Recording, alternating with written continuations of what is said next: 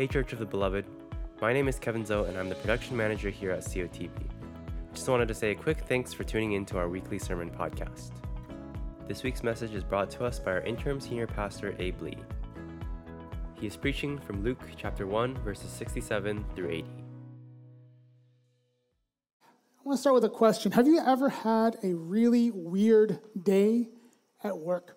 You know, you, you start off pretty well. You, you, get to, you get to your work and you, uh, you, you got lucky. You've, you've been tasked with this very important responsibility. And in your mind, you're thinking, you know, if I do this well, who knows, I could get a raise or promotion or something. Regardless, everyone is now depending on you because you are the, the, the you are the human you are the human that everyone is looking at, everyone's waiting for because you have the most important job right now. It's going to be a good day. That's what you're thinking. And then suddenly something very weird happens. Something that you were not trained for, something that you did not expect. Well, maybe in the back of your mind you thought maybe this is something that could possibly happen, but really, no. It, it shouldn't. It's, this is no way. And then it does and your day just gets really strange, just very weird. That's the backstory of today's pop song, today's poem of praise. Zechariah has a really strange day at work.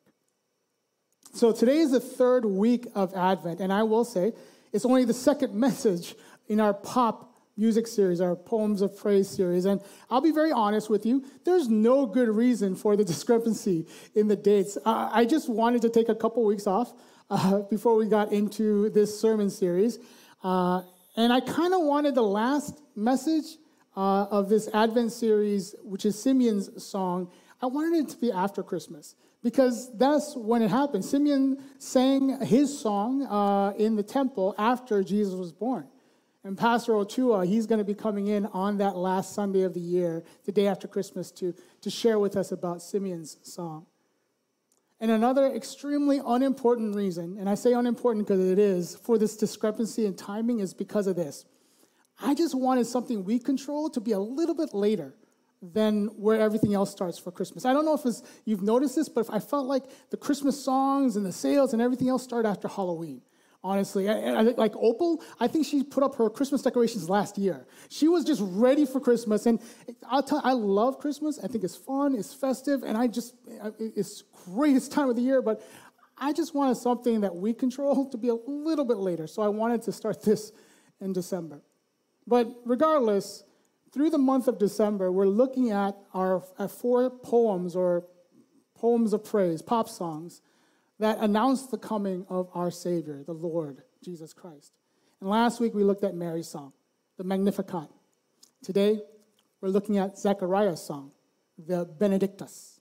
Now, uh, let me explain. Benedictus is in Latin the first line of the poem that we're looking at Benedictus Deus Israel, or Blessed be the Lord God of Israel.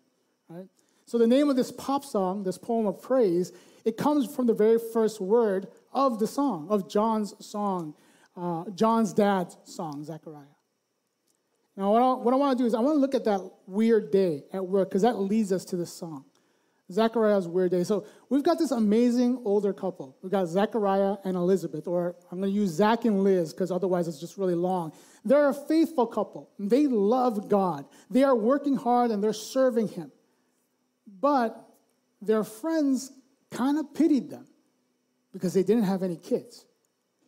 And I'll tell you, I, I, honestly, my wife and I, we know how that feels.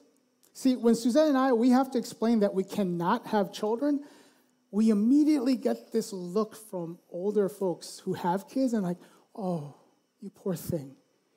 And I know it's not intended to be mean or condescending. It's just a natural reaction. I get it. People want their friends. You, you want the people that you like or you care for, that you respect. You want them to have the good things that you have, right? And so it's like, it's like when a couple looks at a single friend and they think, oh, you poor thing. Can I set you up with someone? Or, or it's like when a pet owner looks at a person who's not a pet owner and they think, oh, you poor thing. You need to feel the joy of walking behind a quadruped and picking up their poop. No, I really don't. It's okay. But, I, but I'll tell you, I, I think Zach and Liz, they're doing fine. They were doing well. In verse 6, this is what it says it says they were both righteous before God, walking blamelessly in all the commandments and statutes of the Lord. They, Zach and Liz were content. They were living the life God had ascribed to them. They were living it faithfully. They were fine. And then Zach has a, just a weird day at work, one that would change his life forever. Now, I'll tell you, Zach was a priest, and at that time, there were more priests than there were duties to do or complete in the temple. So we're, pro- we're talking about a situation where the most important job that was available to the priest, which was the lighting of the incense that represented uh, raising the people's prayers to God. This was the most sought after job. So they would draw straws to do that. And as I was preparing, I was trying to think of what would the equivalent be here at Beloved? You know, would it be scripture reading or maybe maybe leading the corporate or community prayer? Could it be making announcements or being the sound person or being the camera person? You know, what would be the most important job here that people would fight to do it? And then I thought, there isn't one. There's no, I mean, it would be awesome if people were willing to, wanted to serve so much, they would, they would draw straws just to see who would have the right and the privilege to do it. Maybe one day. Maybe we'll get there. But I'm going to take a tangent here, and I'm going to uh, take a moment to plug all the ministries here at our little church at Beloved. See, the truth of the matter is, we may not be fighting for uh, the opportunity to serve, but we really could use all of your support. All the Mikes, all the Hannahs, all the Chris's, all the Aaron. Well, we only have one Aaron, but all of you, we really could love to have each and every one of you step up. Whether it's in front of the house or backstage, wherever, we would love to be able to have your support because uh, we need it in everything we do as our little church, from small groups to, to children's ministry to, to video production to, to just welcoming people into our local embassy. If you're, if you're already serving, thank you so much. We have a little gift for you, those of you who are serving, but if you're not, I'm going to ask if you would potentially consider it. You know, talk to any of the staff, talk to me. We can help figure out what might be a great fit for you because we're family here and we would love to have everyone actively engaged as part of it. Let me get off that tangent uh, and get back to Zach's weird day here. Now, I do this thing, I've been doing it for years. When it's time to pray, uh, like for a meal, I'll play rock, paper, scissors. In Korean, it's called Kaya Bible, And I'll always declare, loser prays. And then Suzette would correct me all the time. She says, No, it's a privilege to pray. Sam Wang, actually, we are diacon at dinner. We, he did the same thing to me. It's always a privilege to pray. So now, Kaya Bible, winner prays, right? So Zach is excited because he won the draw. He had the important, most sought after job, winner prays for the people. Reading verses 8 and 9, this is what it says there. It says, Now, while he was serving as a priest before God, when his division was on duty, According to the custom of the priesthood, he was chosen by Lot to enter the temple of the Lord and burn incense. Like I said, burning incense, it represents raising up the prayers of the people, of the beloved, to God. Now, Zach doesn't realize it yet, but that huge honor is about to get weird. In verses 11 to 17, reading on, this is what it says.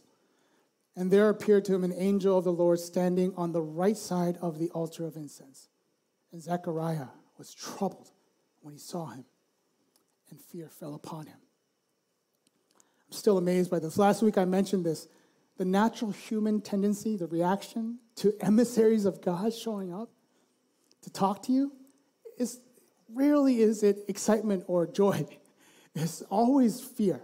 Uh, or, or it's, it's, it's, like this moment where they think, oh crap, what did I do wrong? Kind of thing. And it's like a squirrel suddenly seeing a human being, they just freeze and they don't know what to do. They just stare. And that's Zechariah's reaction. His reaction to Gabriel showing up is like, oh, what did I do wrong? And if we continue on to verse 13, you'll see this. The angel tells him, You're fine. The angel said to him, Do not be afraid, Zechariah, for your prayer has been heard, and your wife Elizabeth will bear you a son. You shall call his name John. And you will have joy and gladness, and many will rejoice at his birth, for for he will be great before the Lord. He must not drink wine or strong drink, and he will be filled with the Holy Spirit, even from his mother's womb.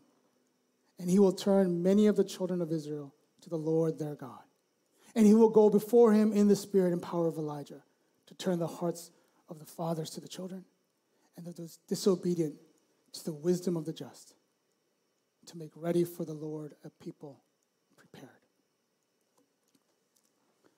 Zechariah is a priest. And as a priest, he should have, but he doesn't get the full implication of what Gabriel has just told him. Right? Not initially, at least. See, Gabriel is telling Zach that he's going to be the father, the dad of the messianic forerunner. Scripture, it tells us that, that uh, there's going to be somebody who shows up right before the Messiah, someone who's going to set us up, someone who's going to get us ready for the Savior of the world. In Isaiah chapter 40, verse 3 to 5, this is what it says A voice cries in the wilderness, Prepare the way of the Lord, make straight in the desert a highway for our God. Every valley shall be lifted up, and every mountain and hill be made low. The uneven ground shall become level, and the rough places a plain, and the glory of the Lord shall be revealed, and all flesh shall see it together, for the mouth of the Lord has spoken. This is about the messianic forerunner. It's about the prophet that comes before the Messiah. In Malachi chapter 3, verse 1, it says, Behold, I send my messenger and he will prepare the way before me. And the Lord whom you seek will suddenly come to his temple. And the messenger of the covenant in whom you delight, behold, he is coming, says the Lord of hosts. Again, this is a foretelling of the messianic forerunner, somebody who's going to prepare the way for the Messiah. Malachi chapter 4, verse 5 says, Behold, I will send you Elijah, the prophet, before the great and awesome day of the Lord comes. These are all passages that Zach as a priest of God. These are all prophecies that Zechariah should have been and would have been familiar with. He, sh- he should have fully comprehended that this baby that he and his wife Liz were about to have in less than a year now, this miraculous baby that would be named John, the angel was telling him that this was going to be the guy that this was going to be the messenger, the one that would be, uh, who would come with the power of Elijah to proclaim the coming of the king that Israel has been waiting for for centuries. But that's not what Zechariah focuses on. This weird day at work for Zach, a day that started really well, changed from about being him lifting up the prayers of the beloved to becoming all about him and his limitations. Zechariah, he forgot that God has not sent any prophets, any messages about the coming of the Messiah for 400 years. It's been 400 silent years. There hasn't been a word about the Messiah's coming. And Zach could not fathom that this angelic messenger from God was telling him that the hype man for the Messiah was going to be his kid. He's not grasping the enormity of this weird day. Instead, he starts looking at himself. In verse 18, it says, And Zechariah said to the angel, How shall I know this? I'm an old man, and my wife is advanced in years. Zechariah's response is thinking, Really? Now? You're going to answer that prayer I made now? That's a little 2000 and late. You know, I prayed for that years ago. Elizabeth, she can't have kids anymore. She's a little too old. I'm too old. Time's gone. So, Zechariah, unlike Mary last week, he's focused on his own situation, not God's sovereignty. He's focused on his own circumstances, not God's capacity and capability. I'll tell you, this is not the main point of today's message. It's not the point of this passage in general, but I think it's something that you know, we should and could consider from Zechariah's experience. And that this is it God always answers prayer. Whether his answer is yes or no or not yet, he always answers and is always going to be in the right time and in the right way. It may not be necessarily our time or our way. And Zach forgot this. so this weird day Zechariah is having just gets weirder. In verse 19 to 23, this is what it says. It says, The angel answered him, I am Gabriel. I stand in the presence of God, and I was sent to speak to you and to bring you good news. And behold, you, you will be silent and unable to speak until the day that these things takes place, because you, you do not believe my words, which will be fulfilled in their time. And the people were waiting for Zechariah, and they were wondering at this delay in the temple. And when he came out, he was unable to speak to them. And they realized that he had seen a vision in the temple. And he kept making signs to them and remained mute. And when his time of service was ended, he went to his home. I have to, I have to imagine, I really hope that the nine months that Zechariah, uh, his unable, inability to talk, I hope it was good for Elizabeth. I really do. I wonder, you know, I have to wonder whether or not that made him the best listener that Liz ever had in her life. Because you know, we know that there wasn't anything else wrong. We know he could hear, we could, he was fine, I think. If you read through this, it says that he didn't go home right away after uh, coming out of the temple. It was, he kept on working. So when his time of service ended, that's when he went home.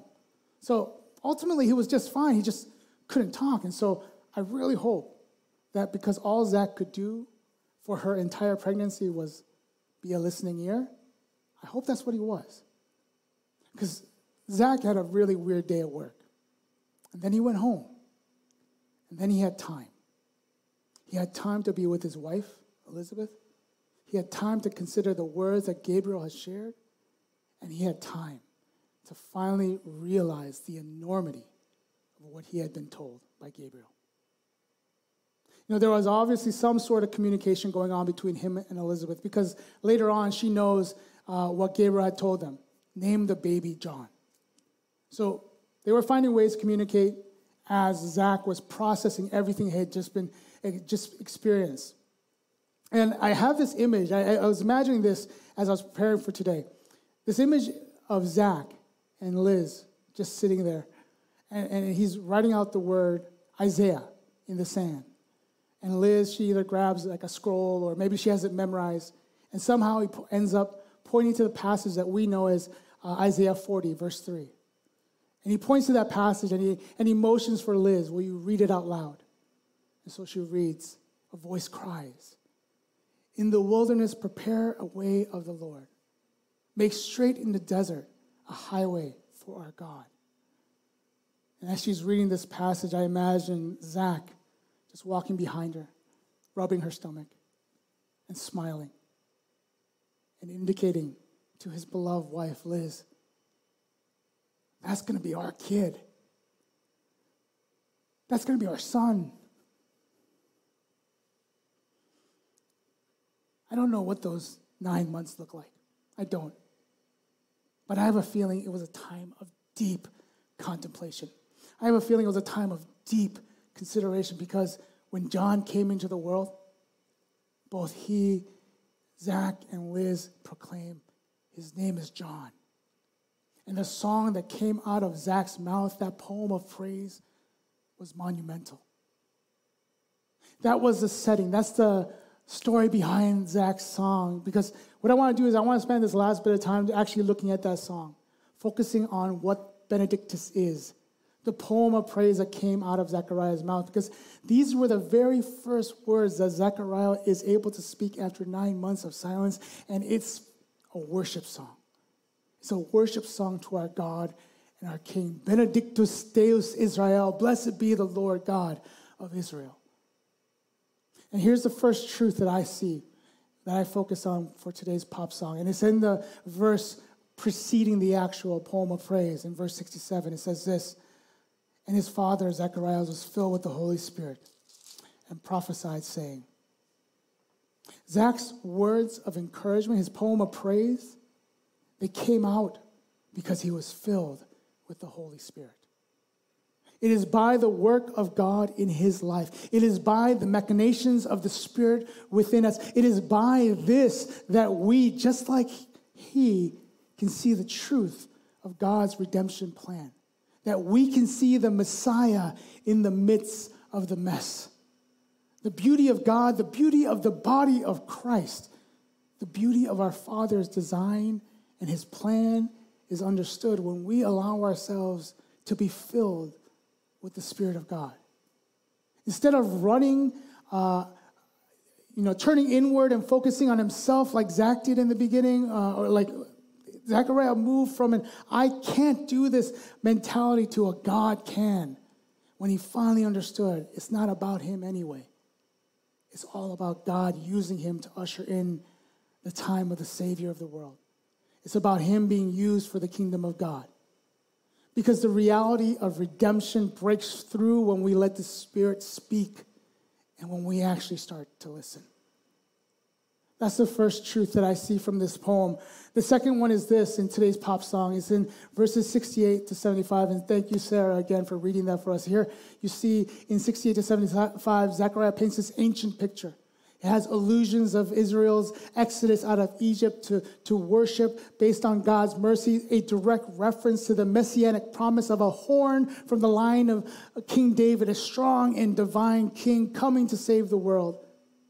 In this stanza of Zach's pop song, it reminds the listener of the amazing works that God's already done to prepare us for what God is doing and what God's about to do. Zechariah moved from an I can't to a God can mindset by realizing that he, that we can better see what God is doing by remembering what God has already done. It's the last observation I have from Zach's pop song is that even the birth of his miracle child, what would have likely been the most significant event of his life, that birth was viewed by Zechariah from a gospel centered perspective. In verses 76 and 77, this is what it says it says, And you, speaking of John, and you, child, will be called the prophet of the Most High. For you will go before the Lord and prepare his ways to give knowledge of salvation to his people in the forgiveness of their sins Zechariah is talking about his brand new baby boy, his son, in the context of the Messiah. See, Zechariah understands, realizes that at the heart of understanding what God has done so that we can see what God is doing and will do, at the heart of letting the Spirit of God consume us so that we can truly see the work of the Father, at the heart of that is a need to focus on the person of the gospel, on the Messiah who is on his way. In verses 78 and 79, Zechariah promises that the, that the morning is coming, that the light is entering into the world, that the Son of God is coming, that he is going to be a lamp to our feet. The Messiah is going to push back the shadow of death. The Savior is going to illuminate and bring light to those who no longer want to sit in the darkness. Zechariah understands and proclaims that God has fulfilled the promises that he's been making since the start of it all. The promise that God would make a way for all those who will follow him. Because God loved each of us. So loved each. God loves those he created in his image. And this includes every single person sitting in this room right now, every single person listening online, every single person not listening online, every single person who hates the church. God loves every single one of us so much that He made it super easy for us to draw near to Him by making it super hard for the Messiah. He made Jesus enter the world who knew no sin to take on my sin and your sin so that we could be seen righteous in God's eyes, the only eyes that matter if we will accept Him. See, by the power of the Spirit of God, Zechariah understood and understands the significance and the perfection of God's plan. By considering what God has already done to prepare us for what God is about to do and is doing right now, Zach moves from an I can't to a but God can mindset. And at the center of it all is this truth, is the gospel incarnate. It is Jesus Christ, the Savior of the world. I want to end with something that's in the middle of the song. It's a call to action that Zechariah sings. It's a response for all those who have been delivered from the hands of the enemy. And this is what it says right in the middle. It says, Grant us that we, being delivered from the hand of our enemies, might serve him without fear in holiness and righteousness before him all our days.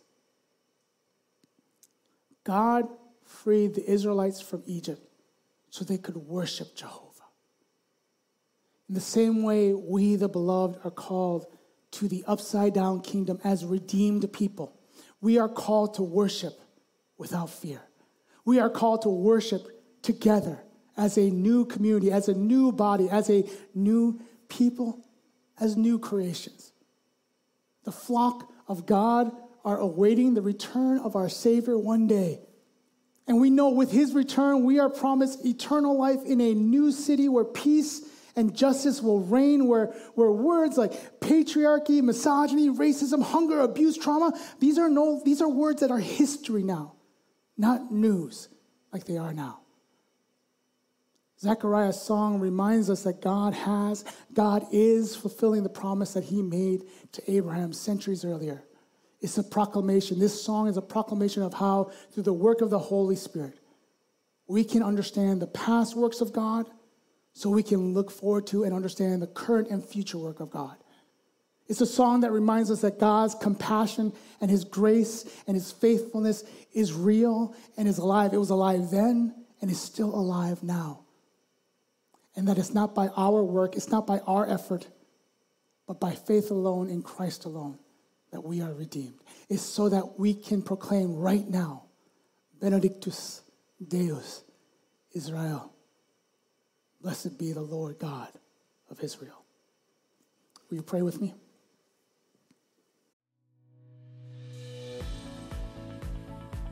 Thank you for tuning in to this week's COTB Sermon Podcast.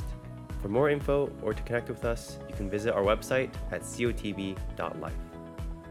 God bless and have a great week.